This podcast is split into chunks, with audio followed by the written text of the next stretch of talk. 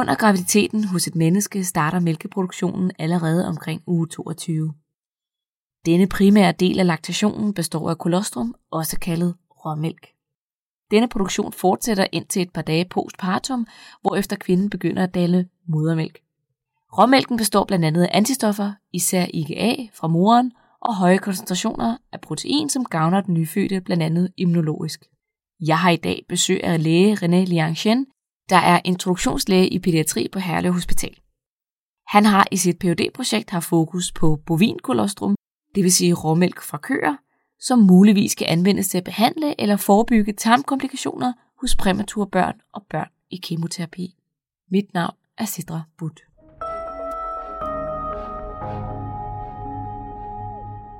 Jeg øh, har øh, lavet et phd projekt om, øh, som du siger, bovin kolostrum, og øh, kolostrums rolle i, øh, eller mulig rolle i øh, behandling af, af præmature børn og børn, der får kemo, som er to meget forskellige øh, patientgrupper, men øh, har det til fælles, at der er nogle komplikationer af tarmen, som kan være øh, ganske alvorlige, og øh, der er måske potentiale for, at øh, kolostrum og bovinkolostrum kan have en gavnlig effekt og reducere de her komplikationer. Nu siger du bovin kolostrum, øh, og der er sikkert flere, der sidder og tænker, hmm, hvad er det helt præcist? Bovin, det, øh, det betyder, at det er noget, der kommer fra køer, og øh, kolostrum, det er råmælk, altså den tidlige mælk, første udmærkning efter fødslen. Så, så bovin kolostrum, det er altså råmælk fra køer, og det der er med, øh, med råmælk er, at man har gennem længere tid vidst, at, at der er noget øh, kompositorisk anderledes ved, øh, ved den her tidlige mælk. Der er øh, højt indhold af protein og forskellige øh, komponenter, som mener er bioaktive, altså at der er en øh, biologisk aktivitet, en, en påvirkning ud over den øh, rene øh, ernæringsmæssige øh, øh, rolle, så er en påvirkning i øh, organismen, i systemet på tarmen, som øh, i det her tilfælde øh, fremmer modning og udvikling, som den øh, nyfødte tarm øh, har brug for.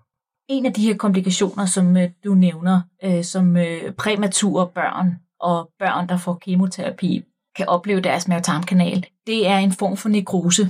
Kan du fortælle lidt mere om det? Det kan man sige, som øh, er et af problemerne hos, øh, hos præmature børn i forbindelse med umodentarm, det er, at der, der er nogle af de her børn, der får den tilstand, udvikler den tilstand, som vi kalder for nekrotiserende enterokolitis, øh, forkortet som NEC.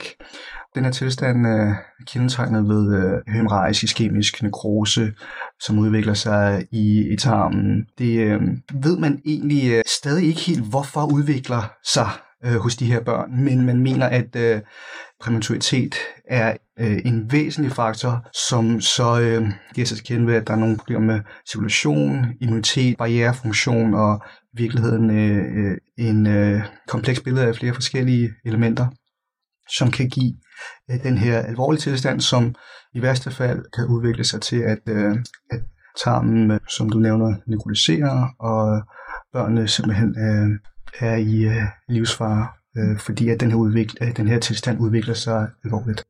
Nu, nu taler du meget nyfødte og sidder og taler om præmatur og børn i kemoterapi, men det er jo ikke humane, hvad kan man sige, det er jo ikke mennesker, du har udført dine studier på. Kan du fortælle mere om, hvordan du har undersøgt, øh, at bovin kolostrum kan hjælpe præmature børns øh, mavetarmkanal og børn, der får kemoterapis mavetarmkanal?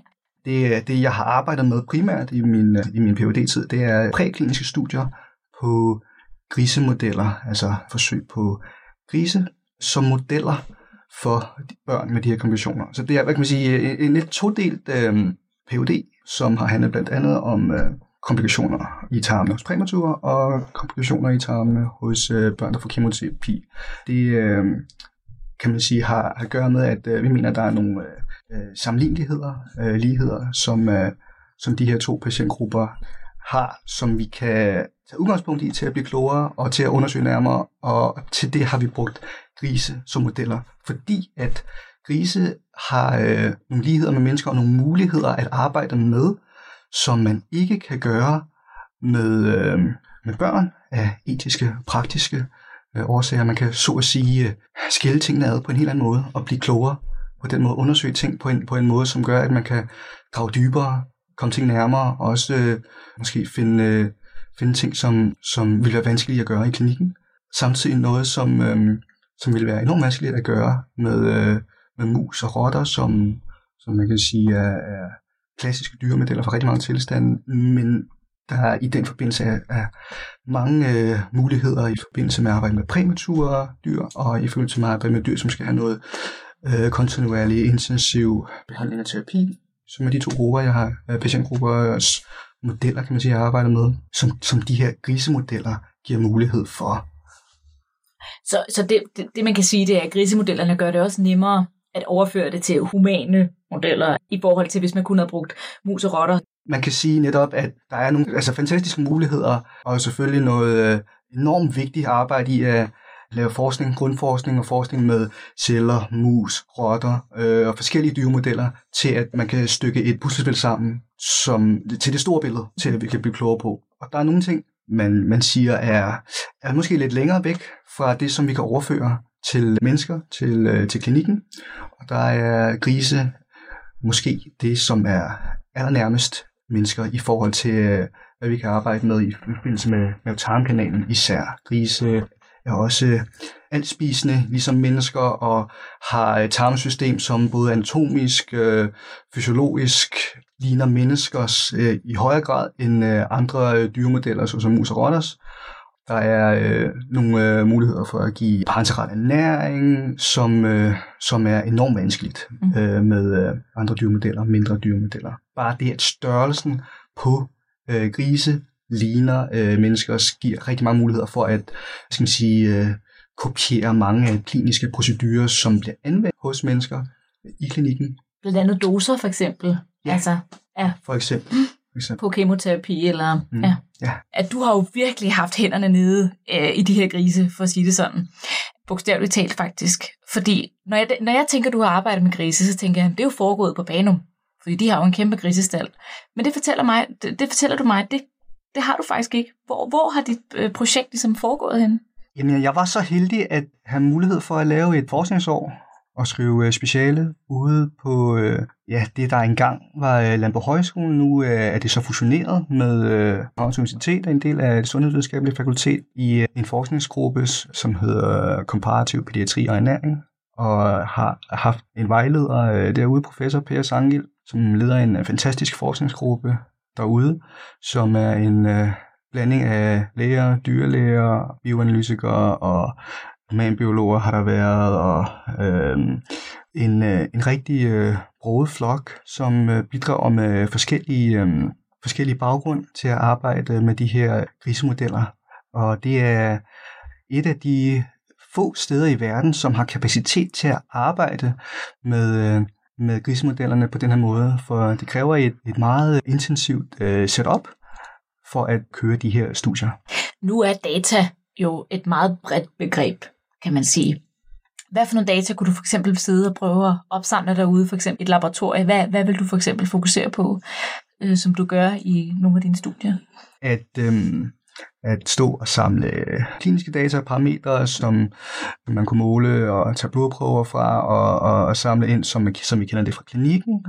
Lave nogle øh, det, undersøgelser, hvor at man efter forskellige specifikke interventioner i kontrollerede øh, setups kan, kan måle omsætningen af sukkerkomponenter, optagelsen af galactose og laktose i tarmen, og øh, sammenlignet med de muligheder, som der også bliver brugt nogle gange i klinikken til kliniske studier, og derfra at øh, simpelthen samle vævsprøver fra tarmen, måle øh, tarmens længde, tarmens vægt, og så øh, kigge på de her tarmvævsprøver, øh, at måle koncentrationen af de her øh, forskellige øh, komponenter, vi er interesseret i, inflammatoriske komponenter ved ELISA og, og kigge hvad hedder det, i præparater, som er samlet op til øh, histologiske analyser øh, i mikroskopet og se på, hvordan tarmstrukturen øh, ser ud i mikroskopet og måle på længden af vilus og kryptstrukturerne i tarmen for eksempel, som vi gjorde. Dertil øh, yderligere komplekse analyser, som øh, blev gjort i samarbejde med andre øh, partnere. Større analyser af, hvad kan man sige, mikrobiomet, øh, tarmbakteriernes sammensætning i, i tarmindholdet og øh, genekspressionen i tarmcellerne øh, eller i tarmvævet så der var rigtig mange øh, muligheder, og der har været mulighed for at øh, være med i rigtig mange elementer øh, af forskning. Rigtig meget, øh, rigtig sjovt øh, samarbejde. Så det har været enormt lærerigt og har givet øh, mulighed for at fordybe sig lidt i grundforskningsverden, præklinisk forskningsverden og øh, det værktøjer, som, øh, som i virkeligheden er relevante at øh, gøre sig bekendt med for at forstå, hvad forskningen egentlig kan, kan tilbyde og byde ind med, øh, til at vi kan blive klogere. Det er meget sjovt. Når man hører alt, hvad du siger, så sidder man jo og tænker på andet semester The Cell om igen, ikke? Altså sidder inde på mikroskopi-studiesalen, og øh, man sad jo inde på de enkelte øh, laboratorier og sad og lavede det der LISA og så videre, og så videre, Western Blot og hvad ved jeg. Så det er jo virkelig rigtig reel grundforskning, klinisk øh, grundforskning, du har siddet med, hvilket er jo vildt spændende. Jeg sad og læste lidt på nogle af de, de studier, der ligesom indgår i din phd afhandling Og en af, i en af dem, så vælger man at sammenligne bovinkolostrum behandling med det med mælkeerstatning. Kan du fortælle mere om det? Hvad kom I frem til? Var bovinkolostrum bedre, eller? Øh, det, øh, det var et af de ting, som, øh, som, var, som blev til en meget central del af, af mit phd projekt Øh, netop som du siger, sammenligningen mellem bovin kolostrum som den her første tidlige øh, enteral ernæring til, til præmaturer, og det som man kunne give, hvis det var, at der ikke var bovin kolostrum eller modermælk til stede. Det er som blev, blev givet øh, mange steder i verden stadig øh, til præmaturer som øh, tidlig ernæring.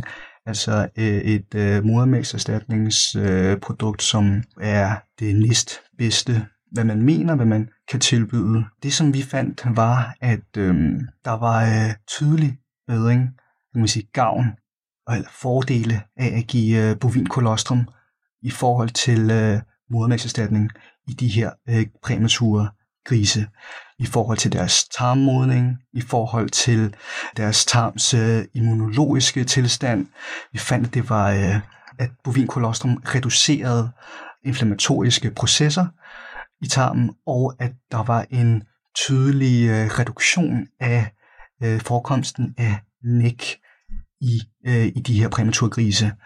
Det er jo så øh, noget, som vi kunne se med, med øh, meget kontrolleret forhold, som, som vi snakker om før, at, at skille tingene ad og se direkte på tarmen på, øh, øh, på de her øh, grise. Og kan man sige, det, øh, det læner sig øh, lidt op af, hvad man i virkeligheden har vidst i øh, et øh, godt stykke tid, at øh, modermælkserstatning, det er altså øh, ikke lige så godt som modermælk, øh, og man ved, at, at der er større risiko for at få nik, hvis man får modermælk i forhold, øh, hvis man får modermælkserstatning i forhold til, at øh, hvis man kan få øh, modermælk øh, hos, hos de her øh, præmature børn. Det man kan sige er, at det er ikke alle steder i verden, at øh, der er mulighed for modermælk og øh, donormælk, altså ammemælk fra mælkebanker, som der er i, i Danmark. Og det øh, gør det endnu mere spændende, synes jeg, at tænke om bovin kolostrum har, øh, har et potentiale i at øh, være et øh, bedre alternativ frem for modermandserstatning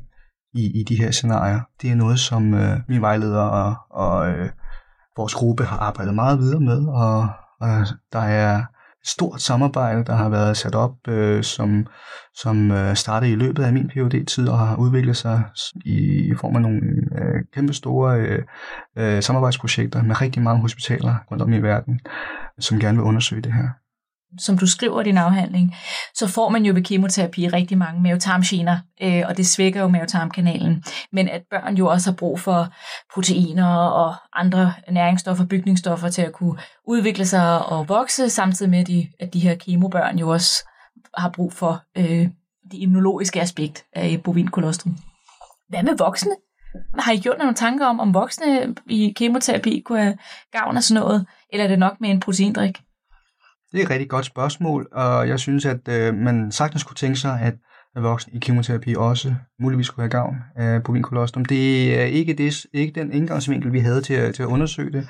Der har været det element i, øh, i vores arbejde, at øh, tarmen gennemgår en masse udvikling tidligt i livet, og kan man sige, der er øh, særlige problemstillinger hos, øh, hos børn, der får kemoterapi, som gør sig gældende fordi de øh, gennemgår vækst, som blandt andet, som, som gør, at øh, vi mener, der er noget øh, særligt øh, at kigge på i det, øh, i det lys.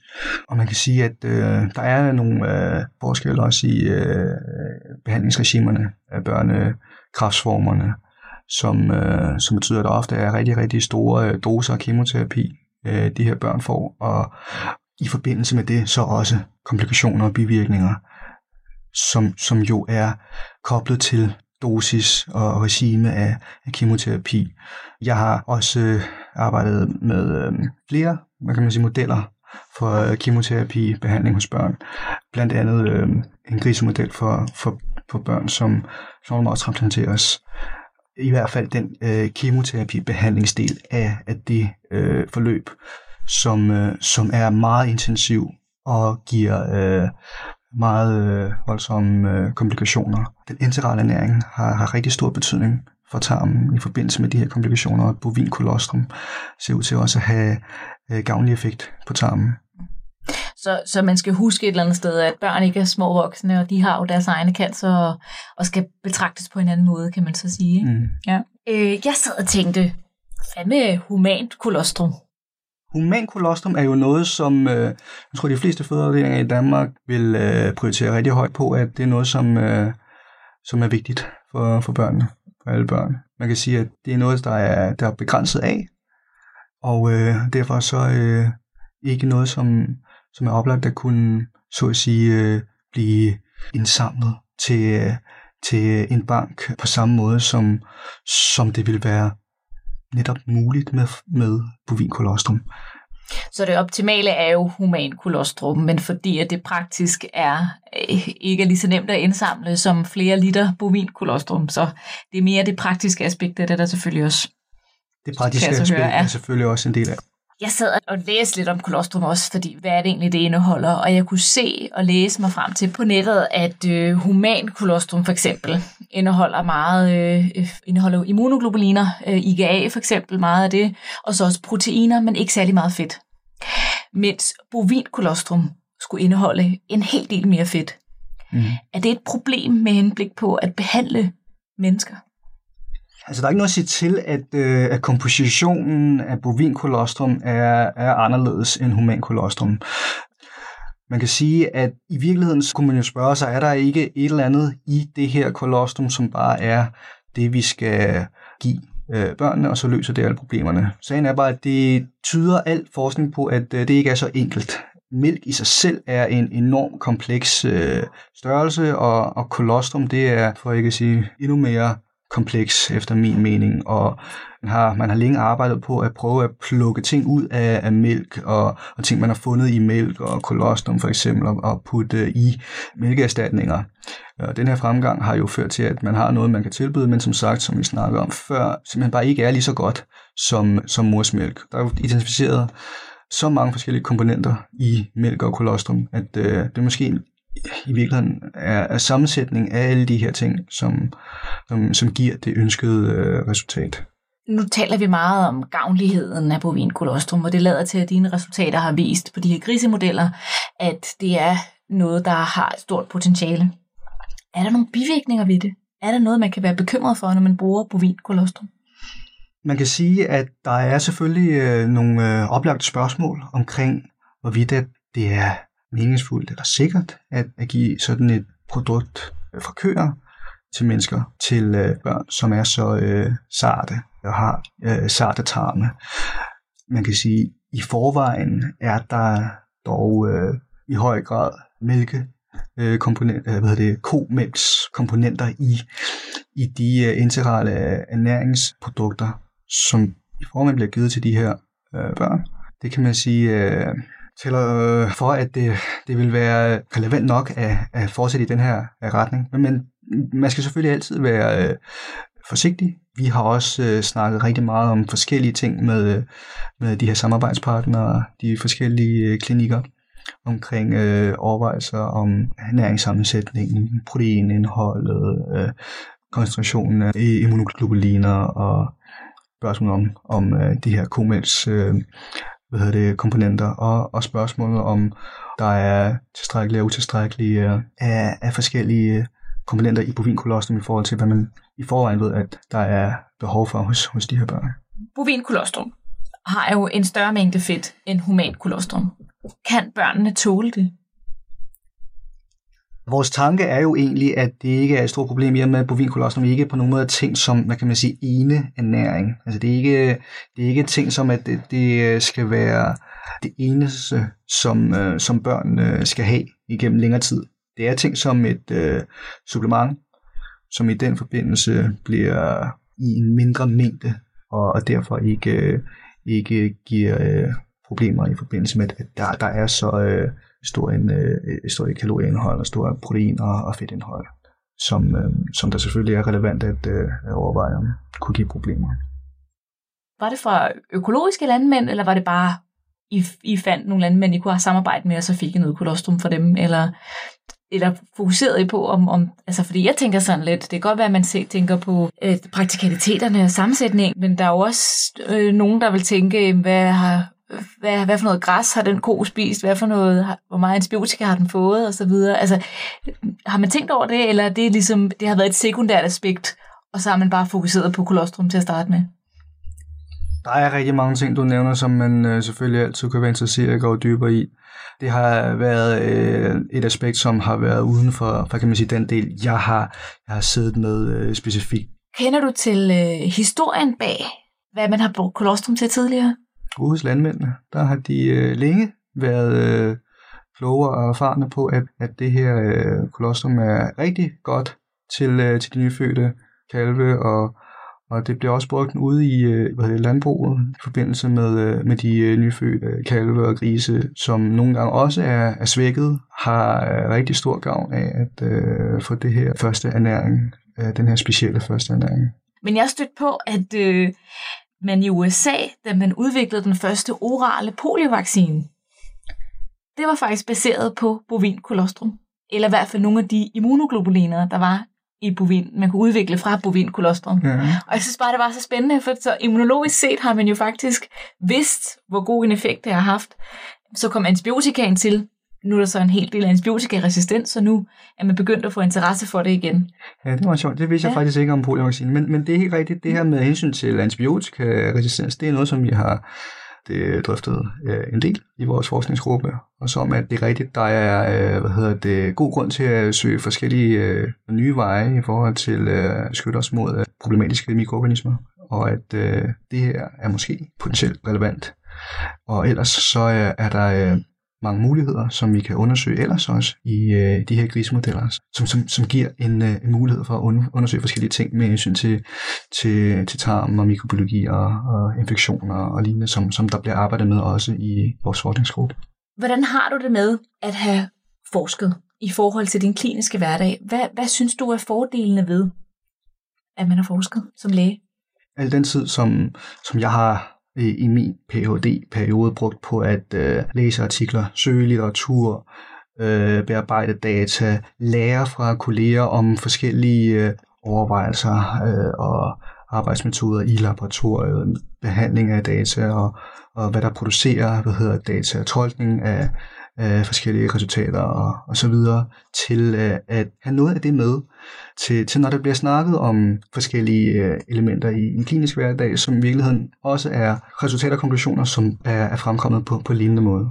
Til for eksempel øh, et blodprøvesvar eller øh, et eller andet øh, analysesvar, som man får øh, serveret meget øh, fornemt og luksuriøst i klinikken, og så blive øh, mindet om, når man har set og siddet i, i forskningsverdenen, at der, er, der sidder rigtig, rigtig meget arbejde bag, rigtig meget erfaring og konkrete mennesker bag, som skal udføre et meget konkret arbejde fra, at, at vi har øh, bedt om nogle øh, prøver at blive taget til, at de bliver taget i, i de rigtige glas og bliver håndteret på den rigtige måde, og det er analyseret og, og tolket øh, på den rigtige måde. Det kan hjælpe til at forstå nogle gange, hvis der er noget, der stikker i øjnene, at der også er noget øh, fejlfindingsmulighed om ikke andet forståelse for, hvor, hvor de her ting kommer fra, og, øh, og forstå lidt dybere i forhold til, øh, hvordan de her resultater kommer, når, når vi får dem øh, så fint øh, serveret. Hvad så nu? Nu har du lavet de her rigtig fine studier baseret på grisemodeller. What's the next step? Jeg øh, har lavet det her man siger, grundforskning, eller translationel forskning, øh, kalder man det også. Altså overgangsforskning mellem det her, øh, mellem grundforskning og klinisk forskning, der er opstartet kliniske studier med hensyn til, til bovinkolostrum øh, og de gavnlige effekter af det hos øh, præmature grise, som så nu er blevet til projekter, blandt andet øh, phd projekt med pilotforsøg øh, hos præmature på Rigshospitalet, og øh, videre planer om større kliniske forsøg i Kina, Australien, Danmark øh, og mange andre steder. Altså multicenterstudie? Ja, med, ja øh, rigtig stort multicenter samarbejde, som jeg øh, havde mulighed for at være lidt med til i, ved opstartsfasen af det, og øh, har været lidt på sidelinjen løbende, og har været rigtig øh, øh, glad for at se, hvor, hvor meget sådan noget kan vokse, og hvor mange øh, mennesker, der kan samles som øh, at blive enige om, at det her det er rigtig øh, interessant og, og har noget potentiale, som er værd at undersøge nærmere i større sammenhæng. Og for hvorvidt angår øh, kemoterapi-modellen, at øh, øh jeg også har været rigtig heldig at øh, øh, samarbejde med øh, læger, som har taget det skridt også og kørt kliniske forsøg, som har været opstartet og kører stadig i, i forbindelse med øh, øh, undersøge om øh, bovinkolostrum hjælper øh, børn med cancer og øh, igennem øh, kemoterapi. Jeg vil sige, at det har været enormt øh, lærerigt, og jeg var øh, i virkeligheden lidt i, i tvivl om, øh, om jeg skulle kaste mig ud i forskning, da jeg startede. Og jeg kan kun sige, at øh, jeg har været øh, så glad for det, og jeg føler, at jeg har lært øh, rigtig meget, tager rigtig meget øh, med mig fremover også. For, for, må jeg spørge, hvorfor var du i tvivl i starten? Jeg, øh, ja, jeg tror det kommer af, at øh, jeg, jeg gerne ville være læge, fordi jeg gerne ville øh, være kliniker og have med patienter at gøre. Jeg tror, det var, det var fjernt for mig, og måske også øh, lidt uklart, hvad det egentlig indebar, forskning. Jeg var også rigtig glad for at få muligheden for ligesom at, at tage det sådan lidt trinvis øh, og se, at det var, det var noget, som, som egentlig også var rigtig sjovt, og, og, og jeg følte, at jeg kunne bidrage øh, med noget. Men øh, jeg arbejder gerne videre. Jeg synes jo, øh, som jeg nævnte før, altså, det er jo en, øh, en forskeruddannelse. Jeg tænker, at en uddannelse ligger op til, at man kan bruge det, man har lært og arbejde videre med det. Så det øh, har jeg øh, intentioner om. Tak fordi du kom, René. Tak til René for at fortælle om sin phd afhandling omkring behandlingen af blandt andet præmature børn med bovin kolostrum. Grundet økonomiske, etiske og praktiske begrænsninger med at lave kliniske forsøg på præmature børn, har Renés forskning primært indeholdt grisemodeller. Med udgangspunkt i Renés grundforskning er man ved at etablere kliniske humane forskningsforsøg omkring bovin kolostrum. Ugeskriftets videnskabelige podcast vender stærkt tilbage igen om 14 dage med mere spændende videnskabeligt indhold fra kolleger. Har du lyst til at formidle din forskning til andre lægekolleger, så tøv ej med at kontakte udskriftet. Send en mail til cim Husk at abonnere på iTunes eller lyt til os på din favorit podcast tjeneste. På genhør.